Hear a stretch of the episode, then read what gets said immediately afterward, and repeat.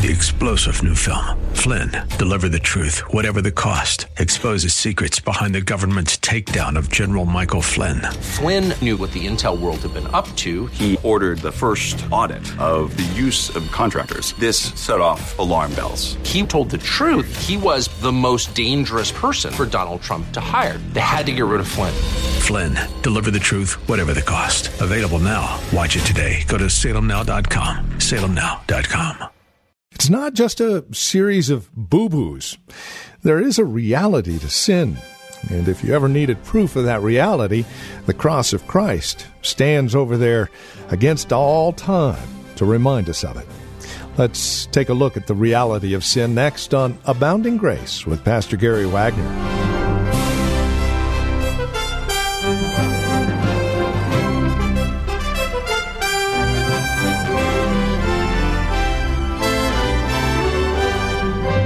The Ministry of Reformed Heritage Church in San Jose. This is Abounding Grace with Pastor Gary Wagner. Hi there. Welcome to our program. Today, we continue with our series, The Reality of Sin, and we're focusing in on some of the realities and also the consequences. You see, if we're to understand the need for salvation, we need to understand why it's so needful, hence the reality of sin. Here's Pastor Gary Wagner with today's broadcast of abounding grace. The motive of Adam and Eve. They wanted, says the Hebrew, to determine good and evil for themselves without any reference to God at all. They did not want to have to abide by God's standards or what are His absolutes found in His Word. They wanted to use their own faculties, their own experience, their own wisdom, their own knowledge and logic to determine good and evil for themselves. And they didn't want God pressing or imposing on them His standards. And that is what sin is. That is what the first sin was, and that is what every sin has been ever since. It is the desire to understand yourself and to live your life determining good and evil for yourself without any reference to God at all. Or, we could say that the first sin was the irrational and inexcusable and absurd distrust of the integrity and the wisdom of God. Satan was trying to make a fool out of God. He was saying to Adam and Eve, You can't trust God's integrity. You certainly can't trust His wisdom. And whenever we see sin, maybe even to solve our own problems, maybe, maybe we have a problem as a businessman. Let's say our finances are in a shambles and we're in need of several thousands of dollars. What do we do? Maybe we embezzle it from someone. Or maybe we borrow it with no intention of ever paying it back, sinning to solve our problem. Why? Because they say you can't trust God's wisdom. I mean, I don't know if God is going to provide for me or not, so I need to provide for myself by whatever means I need. So, whenever we sin, it shows we distrust God's integrity, God's faithfulness, and His ability to provide for us and His goodness toward us. Well, if I don't sin on this issue, if I don't work on Sunday, I'll lose my job. I can't trust God to take care of me in this modern world that has no love for the Lord's day, so I better work on Sunday. That is what sin is. It is a distrust of the faithfulness and goodness and integrity and wisdom of Almighty God. And then there's another way we can define that first sin and every other sin that has followed. And that is sin is a belief in the lies of Satan. Whenever you or I sin, we're believing the very lies that Satan told Adam and Eve. I want you to listen very carefully because this is the truth. When any of us sin, children, whenever you sin, parents, whenever you sin, all of us are always at that point believing the lies that Satan told Adam and Eve in the Garden of Eden to get them to sin. So, what were those lies? Well, there were several. And here is the first and the most obvious of the lies that Satan told Adam and Eve to get them to sin God does not absolutely govern and predestine man and this universe, and therefore, he can't infallibly predict the consequences. Now, whenever you sin, you are saying that is what you believe, or else you don't care whether it's true or not. Remember how smart Satan was? He went to Eve and he asked, Now, Eve, what was it exactly that God said to you about that tree? Did God forbid you to eat from that tree? And Eve said, Yes. God forbade me to touch it. He forbade me to eat from it, and he said, If I do eat of it, I shall surely die. Then came Satan's great lie. He said, You shall not surely die. Oh, you might, but then again, you might not. I mean, after all, Eve, God's not in control of things. After all, Eve, God has not foreordained whatsoever comes to pass. Now, if you sin against God and you go your own way, you, you may die, but then again, you may not die. You, you just can't be sure. You may be the one who's able to escape the consequences. Eve, so go ahead and risk it. After all, it's going to open your eyes. God says everyone who eats of the tree may die. But you may not. Maybe it will be different for you, Eve. Go ahead and risk it. Now, beloved, don't you dare tell me that you have never thought that before. You may not have been conscious of the fact that you thought it, but when you sinned, what were you doing? You were risking the fact that God may not get me for this sin. Oh, yes, God says our sin will always found us out, and whatever we sow, that we shall also reap. And God punishes the ungodly, and the wages of sin is death. And that may all be true, but I may just be the exception. I may not, but I'm willing to risk it. Do you see what fools we are? Everyone else who has sinned and lived their lives in unbelief has gone to hell. But it may be different with me. Every Christian who has wandered away from God, God has chastened. But maybe it won't be that way with me. It might, but maybe it won't. And I'm willing to risk it. I'm not going to do what God wants me to do. In this area, I'm going to disobey what He wants me to do. I'm going to follow the desires of my own heart. I'm not going to be the man or the woman or the young person that God wants me to be. I'm going to give in to this temptation. I, I know the Bible says that when you play with fire, you're going to get burnt. I, I know all of these terrible things, but it may not be true for me. Do not be deceived, beloved. Whatsoever a man sows, that he may reap. No, it says that he shall also reap. So that's the first lie. See how irrational and absurd and stupid sin is. Sin is to believe the lies of Satan. The first lie being you just may get out of the consequences of your sin. After all, God is in control of everything. I know there are usually consequences, but my case just might be different. Then there's a second lie that Satan implied to Adam and Eve, and it was this God's ultimate purpose in the world is to prevent man from self realization.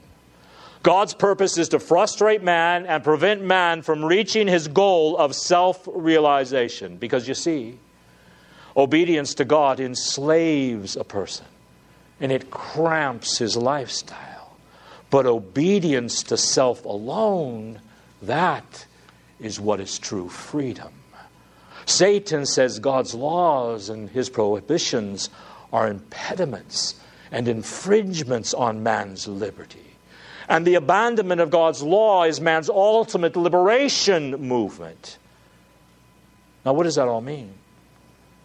that means that in order for Adam and Eve to sin, they had to buy a bill of goods that Satan was selling them that said God's purpose is to frustrate man and prevent man from reaching self realization. Now, what was that lie that Satan told them? He said, Eve, what did God say to you about the tree? He said, Do you know why God told you you shall surely die when you eat that forbidden fruit? He told you that because he knew. He knew good and well that if you ate from that tree, you would reach maximum self realization and you would be just like him. And God didn't want you to be just like him. Because Eve, God's main goal is to frustrate you. He wants you to keep from reaching the goals you want to reach in your life. He wants to put limitations on you. And then you and I say, oh, that stupid Eve for believing something like that. Let me tell you something, beloved. Don't you tell me you've never thought something like that in your own life. Or you may not have been conscious about it. But if you have any honesty and any introspection at all, you know that when you have sinned against God, you have done that very same thing in frustration and anger because things haven't gone your way. You've gone right on and you've sinned. Why? Because you think God is trying to keep you from being happy. He's trying to frustrate you. He just wants me to be miserable. He just wants me to, to, to not reach self realization. So I'm going to go ahead and I'm going to sin and be happy at least once in my life. Uh, God may not want me to be, He may ultimately want me to be frustrated. But I'm going to do it right here and now. Don't you dare tell me that has not ever been a thought of your heart. And that is a lie of Satan. God's goal is not to frustrate you. God's goal is not to make you miserable. God's goal and purpose is not to hinder you from reaching maximum self realization. God's goal is always for your best. God's goal is to make you as holy and as happy as it is possible for a human being to be and to be that way forever. And whenever you and I sin because we get frustrated with God, thinking we know what is best, thinking He is trying to frustrate us, it is because we believed and bought into the same damnable lie that Eve bought that God says, God wants me to be miserable. So I'm going to sin and I'm going to get just a little gusto out of the life because I don't deserve what's been happening to me. That is a lie. And there's another lie that Satan told Adam and Eve. He said, Adam and Eve, fallen man, can live beyond God's standards of good and evil and the consequences thereof. Man can live happily beyond God's standards of good and evil. Adam and Eve, God said certain things to you, and he gave you certain standards by which you are to live, but listen, you authenticate yourself. You take the responsibility and the risks of being truly human and being in charge of your own life. Take charge of your life. You break free from God's restrictions on your life. Pay no attention to His law, and you will soon learn that you can determine good and evil for yourself and get along perfectly well in your life without having to pay any lip service to the Bible. You can live beyond the standards and consequences of God's word of good and evil. It's not true that you always have to suffer the consequences. It's not true that you will not live and succeed unless you bow to those standards. You can live beyond them. You need to take charge of your own life. Don't you let anyone tell you what to do, including God. Don't allow Him to infringe on your life. You take charge, and you will soon find that you're capable of determining good and evil for yourself, and you will enjoy freedom and success. Because the moment determines everything. Adam and Eve, everything is relative. It all depends on the moment and the circumstances. That's the most important thing. Is whatever makes the moment meaningful to you. That is the only thing that matters. Forget about tomorrow and forget about the past. After all, tomorrow may never even come. The only thing that is important is getting the most out of this moment. Good and evil are irrelevant to whatever makes the moment meaningful to you. You can live beyond God's absolute standards. And so we throw away the future and we disregard the past just for the pleasure of one fleeting moment. Don't tell me you've never thought like this. Because the nature of that first sin is the nature of every sin ever committed. And whenever you and I sin against God, we are buying the lie that Satan gave Adam and Eve that the only thing that is important is here and now. And we can enjoy the moment without any regard of God's standards and of the consequences of breaking those standards. It's a lie we tell ourselves. In other words, whatever works for you is the important thing according to this line of thinking. If obeying the Bible works for you, then go ahead, obey the Bible. If going to church works for you, then by all, by all means go to church. If tithing, keeping Sunday holy, being pure and righteous works for you, then by all means do it.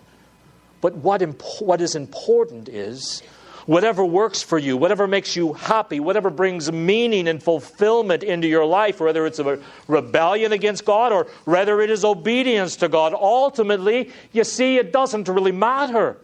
Whatever works for you is the most important thing of all. You can live happily beyond God's standards of good and evil without ever facing the consequences. You know, whenever we believe those lies, we deliberately let ourselves believe them. And you know they're all false. So we have to make ourselves to obey those thoughts. When we sin against God, we have to play games with our conscience. We have to play games with our minds and with our whole inner being, and in some way or another at that moment convince ourselves it's okay. We either decide it's okay, or we think it's not going to hurt for long, or, you know, God forgives everything anyway. No, beloved. We have to make ourselves believe the truth and firmly commit ourselves to live by that truth because in our hearts of hearts, we know that if we disregard God's standards of right and wrong, we will suffer intensely at God's hands as we should. We know in our heart of hearts that God controls the life of man, and the soul that sins shall surely die. In our heart of hearts, we know we are not God's but we would rather worship ourselves than bow before the God of creation. And the life of a person who is not a Christian is built upon this principle of revolt against God that shows itself in everything that man is and everything that man does. The word that describes the life of everyone who is not a true Christian on the face of this earth is the word deliberate. He is in deliberate rebellion against God. And I'm sorry if you've never heard this before. And you may be mad at this preacher for telling you these things and being so dogmatic and intolerant for saying such things about you. But, my friend, in your heart, you do know it is true that in your life, if you are not a true Christian, you are in rebellion against God and you will go to hell for that rebellion unless, of course, God intercedes by His grace and by His mercy. And those of you here today who are Christians, there is only one reason why you're not still in total rebellion against God. Oh, you have pockets of resistance. There are pockets of rebellion still left in your life. In the Christian's life, yes, the war is over. The rebellion has been squashed. The terms of unconditional surrender have been imposed upon the sinner, and that sinner, by the grace of God, has submitted to those terms of surrender. And God has established his peace and his reign in his life. And though there are still pockets of resistance within us, indwelling sins, old habits, old desires that we still have to struggle and wrestle with in this life, the rebellion has been put down. And God has established His kingdom within our hearts, and someday, by His grace, all of those pockets of resistance within us will perish. So, with all of that, we've got two kinds of people in this room today. Only two. We've got rebels. We've got people in rebellion against God and unbelief who are deliberately acting as if they are the gods of their own lives. They're casting aspersions on the character of God, and foolishly enough, they believe in the lies of Satan. And then we have people in this room who were rebels. But now, because of God's mercy and God's grace, they are children of God. And their lives are at peace. And it's not because they were smarter than those of you who are not Christians. Because trust me, including myself, there may just, you are probably as smart, if not smarter, than all of us here who are saved. It is because of a sovereign God. That God has reached down and stopped the hostility in our hearts and established His peace in there and made us His friends. He's forgiven us our sins and our rebellion. He's uprooted that principle of, revol- of revolt and He has reconciled us to Himself by His own blood. What a great God we have. A great God who would do that for us. Those who have used our lives to rebel against Him before He entered our hearts. And those of us who are Christians, whenever we think about sin, every one of us, I hope we feel guilty. Now, understand, beloved, it's not enjoyable to preach this stuff. All week, as I studied about this, knowing that I had to preach on it today, it rattled me to my very soul because I know I'm talking to myself. I know that sin is in my life, and I know it is deliberate. And I know that I have bought into Satan's lies. And it does trouble me to my very soul. But I know this is you too. And I don't talk about it. I don't like to talk about it, but it is real. This is true. And we must confront it. And that this has not made us feel guilty and rotten and wretched before God, then we are still dead in our trespasses and sins. If this didn't make you feel grateful to God for His salvific work, and yet wretched, that you are such a sinner, you may still be lost. And you still may be as hard as stone. Because, beloved, when Christians hear about sin, it breaks them. And they immediately cry out to God, Thank you, Lord, for your mercy. Where would this sinner be without the mercy of God? And this is Abounding Grace with Pastor Gary Wagner from Reformed Heritage Church of San Jose. As we conclude our time today, we invite you to reach out to us. Let us know the program encourages you as you take the time to join us as we study God's Word together. We'd love to hear from you. It means a great deal to us. It always does. 408 866 5607 is our phone number. Again, 408 866 5607. If you wish to visit us online, you'll be able to gather more information about us, who we are, what we believe, and where we meet. It's all found at reformedheritage.org. That's reformedheritage.org. You can also drop us an email there as well. We even have past messages available online that you can tap into freely at your convenience. Again, reformedheritage.org or call 408 866 5607.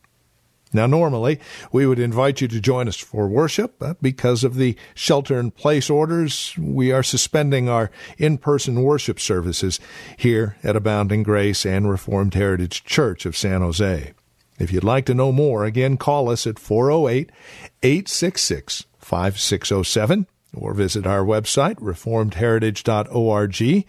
And then we also invite you to write to us. If that is something you don't mind doing, picking up a pen and paper, we'd love to hear from you. You can write Abounding Grace, PMB 402, 1484 Pollard Road, and that's here in Los Gatos. The zip code is 95032. Thank you for spending time with us today. We look forward to hearing from you and looking forward to spending time with you in God's Word again here soon on Abounding Grace with Pastor Gary Wagner.